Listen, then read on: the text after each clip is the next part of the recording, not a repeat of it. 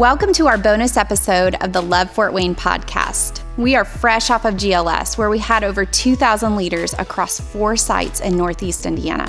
Fun fact we were the first and only dual language site in the United States. It was an amazing two days of learning, growing, and loving our leaders. This episode was a part of our local session on day two. Listen in as we hear from leaders from across the city that represent the four pillars of Love Fort Wayne pastors, leaders, families, and schools.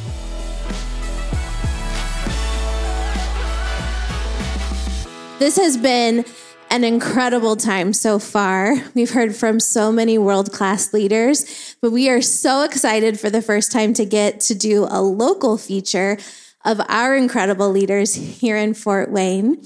We're going to hear from people from the different pillars of Love Fort Wayne. So we'll have people from loving our pastors, leaders, families, and school. So now let's welcome our leaders. Hi, we have Lindsay Hanna, who's the Director of Corporate Investment at Greater Fort Wayne, Inc. We have Dr. Mark Daniel, who's the Superintendent of Fort Wayne Community Schools. Jonathan Watley, founder and CEO of Building a Stronger Family, Ron Williams, who's the pastor of Pathway Community, and Dr. Joanne Alvarez, the Director of Diversity, Equity, and Belonging at Ivy Tech. And we have Iric Headley, who is the Executive Director of Fort Wayne United. So let's make them all feel welcome. Thank you guys for being here today. We are so blessed to have your leadership in our community and for you to spend time talking to us today about how you see the state of Fort Wayne in each of your areas and then some ways that we can all get involved and do something in our community. Um, so, Lindsay, I'm going to start yes. with you. So, you are a leader at Greater Fort Wayne Inc., and you see a lot going on. And I know that you're involved in a lot of the growth in Fort Wayne. Um, we have been downtown. We see the great things happening. So exciting. I know, right? But can you tell us about Greater Fort Wayne in general? What's going on outside of downtown? Sure. Well, first of all, thank you, Kelly. This is an honor to be up here with these community world changers. Um, but yes, at Greater Fort Wayne Inc., we are the chamber, the economic development engine of Allen County. And you're right, downtown is thriving. I think we've all seen that as we walk around. But that's that's not it. As someone who raised, you know, as a child in rural uh, East Allen County in Hoagland. I don't know if any of you are from from that area, but um, and now living on on the north side of town where there's a ton of growth um, in the suburbs up there. We are just so excited about what's happening in all of Allen County, you know, specifically with New Haven, you know, the development that's taking place there, the growth in, in Huntertown, the Southeast, you know, a $6 million investment now with Village Premier, um, you know, and then there's quality of life, uh, projects that are taking place in Leo, Grabill, Monroeville. So it's just taking, um, everybody getting together and seeing that growth that's even spilling over now into communities as Auburn, uh, you know, Huntington and Columbia City, Bluffton. We're just really excited about what's going on. That's awesome. I'm excited to hear about that, especially the growth that's happening, investment that's happening in Southeast. So, when we think about growth, um, sometimes you can have growing pains, right? So, we have some barriers or some gaps in opportunity there. So, can you talk to us about some places that you guys you guys see that we might feel and maybe some plans for that? Sure. Yeah. We're out. Our team is out meeting with with businesses in the business community on a regular basis and and those pain points and those gaps. Transportation is a big one right now, you know, talking with our local universities and companies that are doing talent recruitment. That international talent recruitment right now is impacting our transportation. They're coming over, they don't have driver's license you know, those are things that we don't think about. And, you know, is there walkability around from the housing to, you know, whether they're organizations or universities? You know, we also think of childcare, which I know is near and dear to your heart. It definitely is. and, you know, that is really impacting our workforce. That is the number one um, pain point gap that we're seeing is is the impact that it's having on our workforce. We need people. You know, everyone's hiring, and if we don't have affordable, accessible childcare, it's really um, holding people back to getting jobs.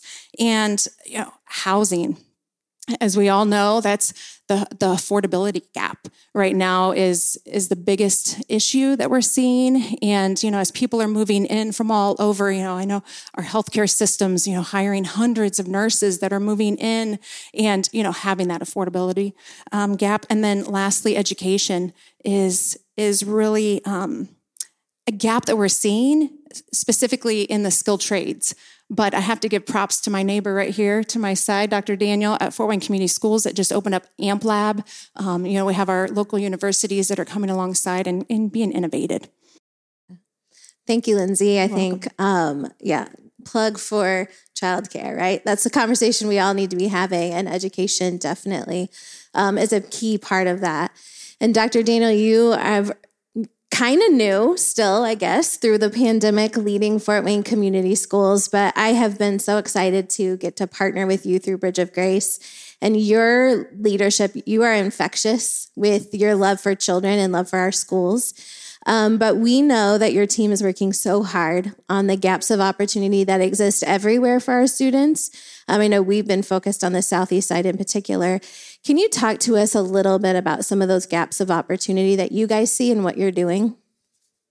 Well, one of the things we have found with our students is where are we with literacy? Huge gap. Numeracy is the second gap. And those are two very fundamental skill sets our students have to master. So we're doing some, uh, I'll just say, a major shift. We've moved all Title One to pre-K through five, looking at how can we truly start our little ones younger and younger. So let's expand our our pre-K number of uh, classrooms, and then of course, as you've just spoken, how do we also look at some private and public partnerships that can that could also expand those opportunities for our families and our and our little ones, i.e., how do you how do you make sure that at least they're on the same playing field? Our kids aren't even in the stadium, and some of them. So we got to move them from outside the parking lot to at least they're sitting in the stadium, and let's get them on the playing field. So that's that's number one.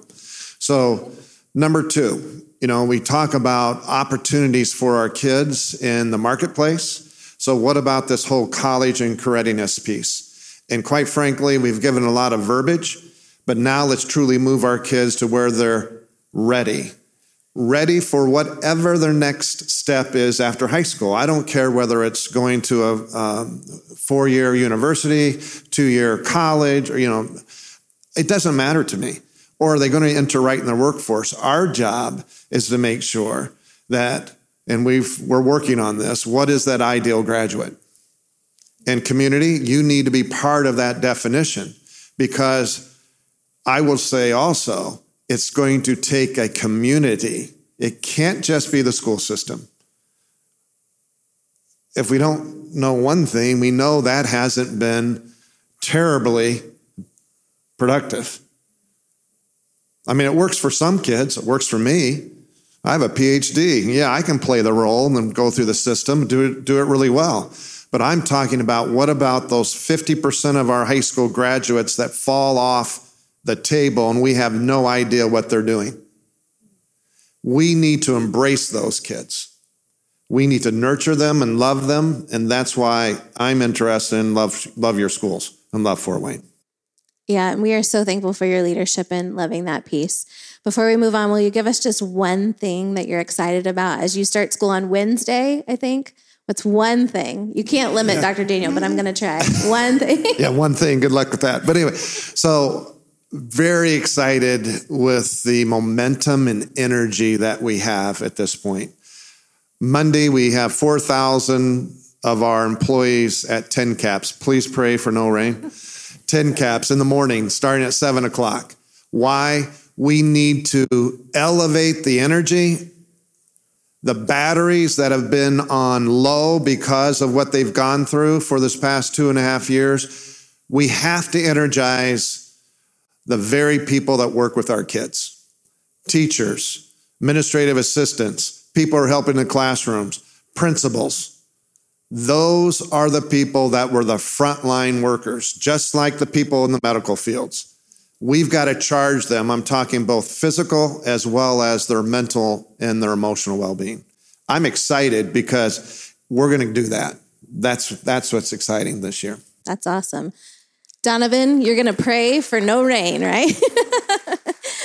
um, we want to turn to think about families now, and we know Fort Wayne Community Fort Wayne Community serves so many families. But Jonathan, you guys at Building a Stronger Family have been doing just that. And you started your organization years ago. Can you tell us about why you started that organization? So, 2015, February, we get a call from our daughter that our granddaughter committed suicide. The takeaway here is she has both parents in the house. She's in the choir, she's a good student, but there was something missing. So, before I continue the story, let me pause and address one thing about the family. Everybody in here knows how many people are in their family, but how many people in your family do you know? So our granddaughter suffered in silence. She was bullied online and, and also social media, and then ostracized because of cliques within her school. So we get a call that her younger sister found her hanging in the closet of her bedroom. I go down to the funeral and I'm watching Jasmine lay in the casket at 15 years old with no future. My wife's sitting next to me, and, and her younger sister comes up, and, and my wife's a nurse, and she says, Nana, you're a nurse, aren't you? And my wife says, Yeah. She said, You can't wake Jasmine up. You can't go over there and wake her up. So, in that moment of pain, produced purpose. In that moment of pain, God nudged me and said, I need you. In that moment, I answered my calling to start building a stronger family. So, when we launched, it was to focus on teenagers dealing with anxiety, depression, drugs, alcohol, suicide, low self esteem. But then this thing called the pandemic hits. And then what I found what was happening to our families is there were so many strangers living in a household that wasn't a home. You're sleeping with them, you're waking up with them, but you're not knowing the people in your household. Why is suicide rate among our 18 and under up 40% in the past two years? What are the dynamics we're missing in the household, and why don't we know the people that we call family? So we started looking at it from a strategic standpoint of doing parenting class, family enrichment, changing the conversation. We have so many houses, but we have so few homes. Our focus is to turn families back into not only living with them, knowing about them, and caring about them. How do I know this is true? We've got more mass shootings in the United States than we have number of days. 60% of them are under 20 years old that are the shooters. These are somebody's babies that suffered in silence. So, what happens when our world shuts down for 18 months and you're in a house with people that you don't speak of or speak to on a regular basis? That pot can only boil for so long before it starts boiling over. And now you're witnessing it. So, when you ask me, why did I start building a stronger family? Why didn't I start earlier? Mm, wow.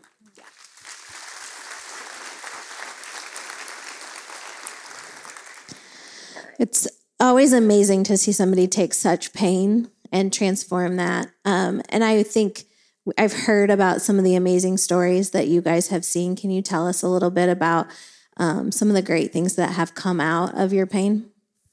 So, one of the things we do is a, a reactive lifestyle program where we take people back to unprocessed trauma that has a negative impact on their life, but also bleeding into their family. So, this one story in particular we had a couple, they have a 12 year old son.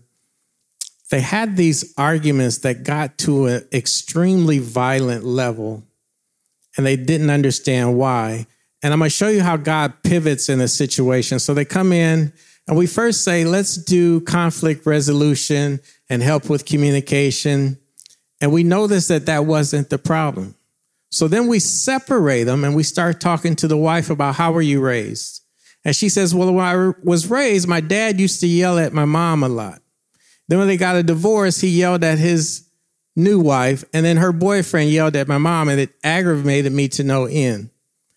We meet with the husband separately, identify that he had been sexually molested as a kid.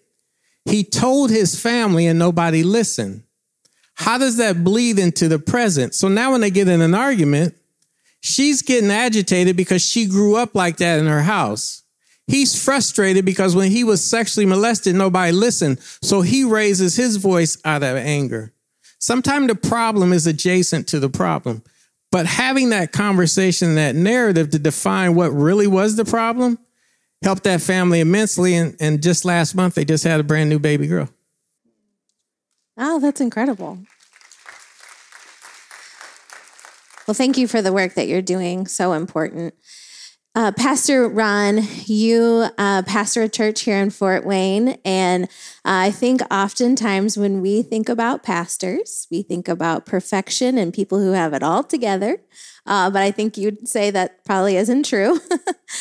um, can you tell us um, some some a story about yourself or somebody who's a pastor who has gone through a time of struggle? I I think all of all of us in this room, if I were to ask, how many, matter of fact, how many of you have ever gone through a period of struggle in your life? Yeah. So we're all on level ground here at that point. And and I think that all of us as pastors, I mean, there's so many struggles that are out there. There's the the wrestles that come with the context of at times feeling like a failure as a dad um, for those that are married, feeling as if their their their failure maybe as a as a as a as a wife or a husband, because certainly we not only have men who are pastors, but women are pastors as well. Um, I know that for me, that certainly has come into play over the past few years at times of of just really beginning to feel inadequate in doing what I'm doing because the weight of responsibility feels even heavier than what it has before. And that creates a tremendous struggle in the sense of am I am I measuring up not only in my own head, but am I able to really measure up within the context of this body that I'm attempting to to lead? And um, and I think because of just the complications of what's taken place over the past few years, it's added that sense of struggle even more so to the life of so many pastors. Yeah. And so, what do you wish that your congregation or people knew about being a pastor and how we can best love you and come alongside pastors?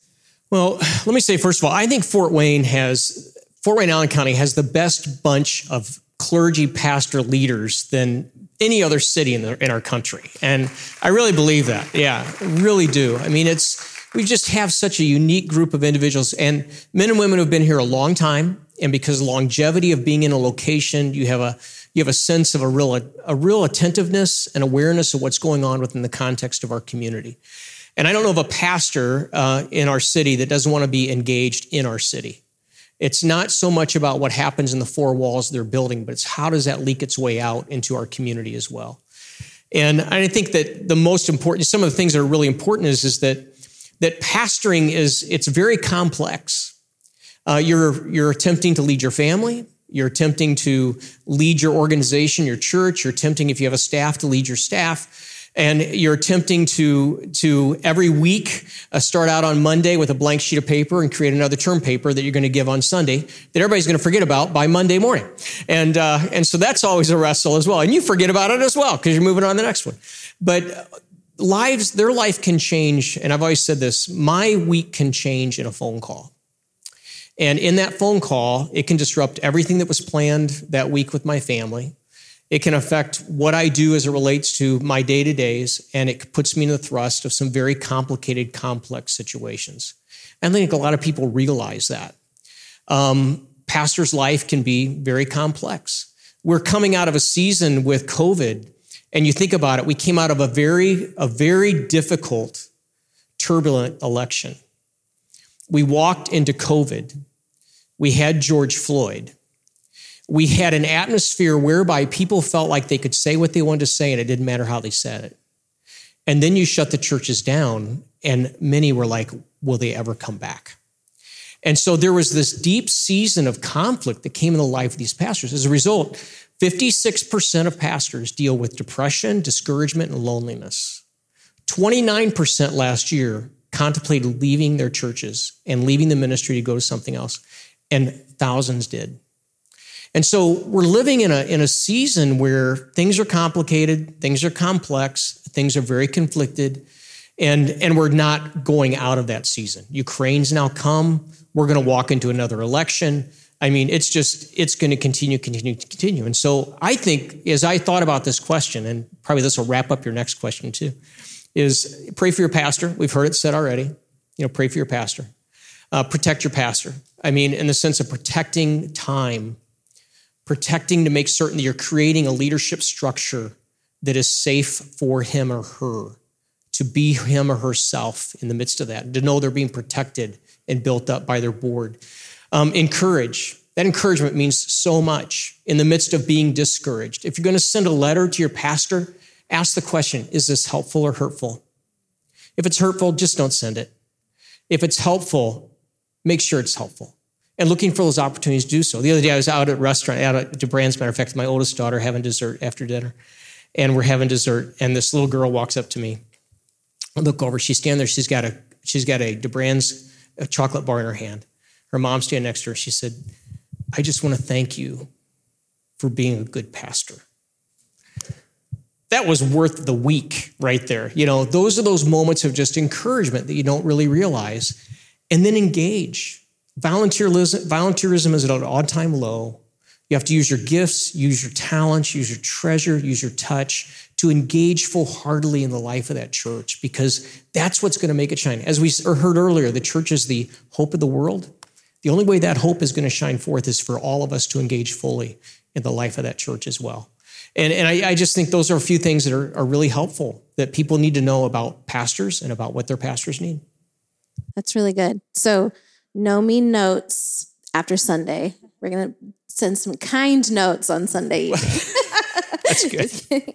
um, Dr. Alvarez, we're so excited that you are here today. Um, in addition to what you do at Ivy Tech, you're also the director of the board for the Hispanic Leadership Coalition of Northeast Indiana. So, if you could tell us a little bit about uh, how the Hispanic community is growing and thriving in Fort Wayne right now. Sure, thank you. Uh, so, just for purposes of the uh, purposes of this conversation, um, I'm going to use the words Latino and Hispanic interchangeably. And so, um, in talking about the Fort Wayne community here in Fort Wayne, um, and looking at the April 1st, 2020 U.S. Census, um, they have deemed that Fort Wayne, um, our Latino community, is growing at a 9.1 percent um, in growth and I'm sorry, 9.1% in population. And that's roughly 24,200 Latinos in Fort Wayne. Yeah. And so, where are we thriving? In the areas that I see that we are thriving, it's in the area of contribution. So, we contribute as employees um, with a strong work ethic. We contribute in uh, businesses and um, entrepreneurship. Um, we're also contributors um, in post secondary education. In fact, um, the state of Indiana is the 21st um, largest Latino population in the US, with Ivy Tech Community College leading in the number of associate degrees for Latino students. And so, yes, thank you. And so, and then we also um, contribute as community members. And so, an example of the Hispanic Leadership Coalition of Northeast Indiana, um, we have students, or we gave scholarships out since the year 2004 to students regardless of citizenship. And so now, um, here we are in 2022, and um, with over 150 scholarships given, we have students who are now sitting on our board. So no longer students, right? They have all graduated. And so now they are giving back and contributing as board members.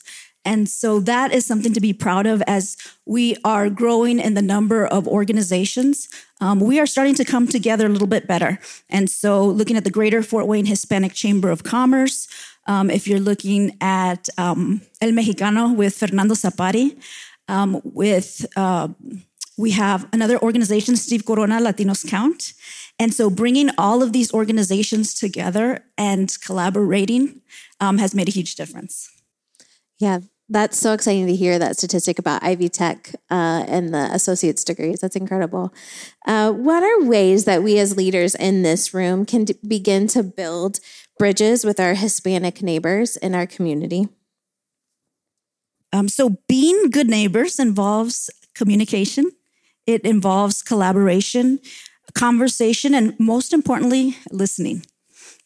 Um, a huge shout out, um, and I have their names here, um, specifically to Heidi York and Riley Hollenball from Fort Wayne Parks and Re- Recreation um, with Riverfront Programming. They reached out to the Hispanic Leadership Coalition and they said, We want to have an awesome Day of the Dead event. We want to have an awesome um, community event where our Fort Wayne community can learn a little bit more about Dia de los Muertos. And at the same time, we want to make sure that we are representing correctly. And so they reached out for communication, they reached out for collaboration, um, so they can learn a little bit more about the culture and not misrepresent. And so, huge shout out and respect. Those are great neighbors, right? And so, when we are talking about our neighbors, it's about um, reaching out, reaching out, asking questions, but most importantly, listening.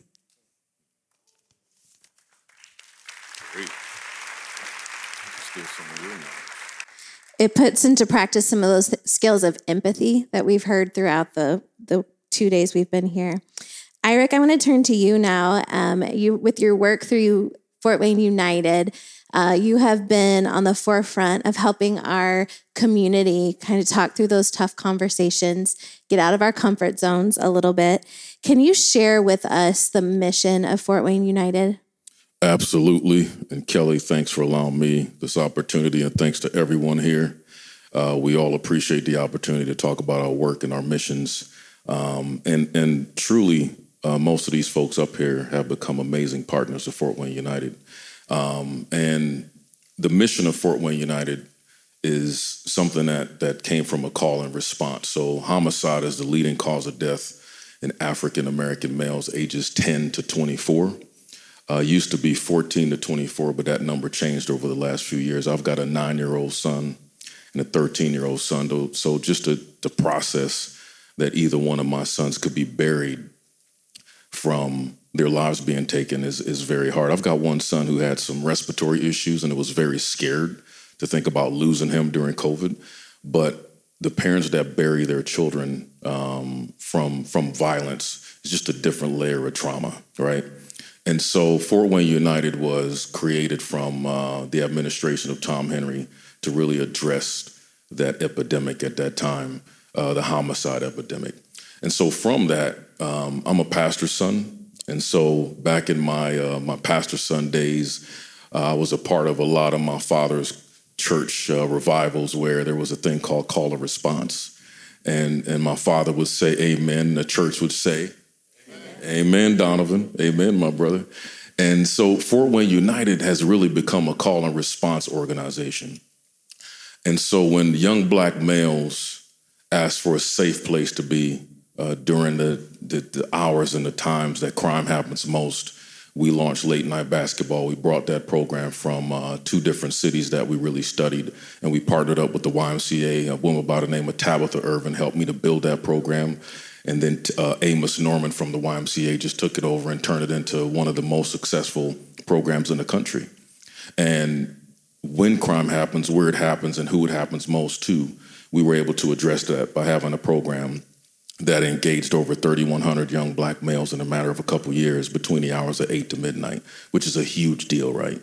Um, then our young black males asked for a, a, a space to safely have conversations with law enforcement after so many of those killings that our last speaker talked about. And so we created something called a live session where we put them in the room with the leadership of our Fort Wayne Police Department, our chiefs and deputy chiefs, and conversations that were supposed to be about an hour lasted five I have plantar fasciitis. And so after four hours, I'm like, y'all could keep talking. I'm going home because my feet hurt. but the conversations were amazing. We were able to really build a lot of bridges, right? And truly save lives from reducing conflict. Um, the same thing happened after the murder of George Floyd and during 2020 when a lot of our leaders would call, not only me, but many others like Mr. Watley here and so many other African American leaders in our community would get calls And from our white brothers and sisters, the question was, what do we do? How do we do it? But I think the most important question that was asked that we had to address was, Iric, I hear that, but is that safe? Am I safe? And they felt comfortable enough asking that question. And the answer was, I don't know. And so we had to create something that answered that question, right? We had to build a mechanism that allowed most of our leaders who were interested to learn in a safe environment that they can grow and journey with leaders alongside them who didn't look like them. So United Front was built. And so we started with um, a goal of approximately 20 organizations, and we ended up with over 200. And our goal was to engage about 500 leaders, and we ended up with 8,000. And what it showed, yeah, that's worth clapping, right? And what it showed was that our community is not as rigid as we thought, but it also sends a message that our community, most of our community, we believe, has a desire to learn, but they want to learn in a safe environment. And we can't beat people up for wanting to be in a safe environment, right? So United Front was created uh, to really engage those leaders from all different walks of life to just create a, a space and an environment for them to learn and grow. Yeah, that's awesome. Um, the work that you guys are doing is absolutely incredible. And I know that you can head to your website to learn more, but we'll all be here after uh, this on our way out to lunch to talk more. And I think most of us would be willing to talk to you about anything we talked about today. But I just want to thank you guys for sharing your heart your time and for the leadership that you give to our community and how you've challenged us all to do something today. So, thank you guys so very much. How amazing was it to hear from local leaders across the greater Fort Wayne area? Everyone has the power to do something to love our city. Join us as we use the power of the collective to do something with our time, talent, and treasure to love Fort Wayne. We had 24 nonprofits that were featured at GLS. If you're feeling the tug to do something with your time, talent, and treasure, go to lovefortwayne.com and see our Do Something campaign. We hope you'll join us in loving the city. Remember, next month is Labor Day on September 5th, so the Love Fort Wayne podcast will drop on Tuesday, September 6th. We have some exciting announcements that you don't want to miss, so tune in on September 6th as we share some updates from Love Fort Wayne.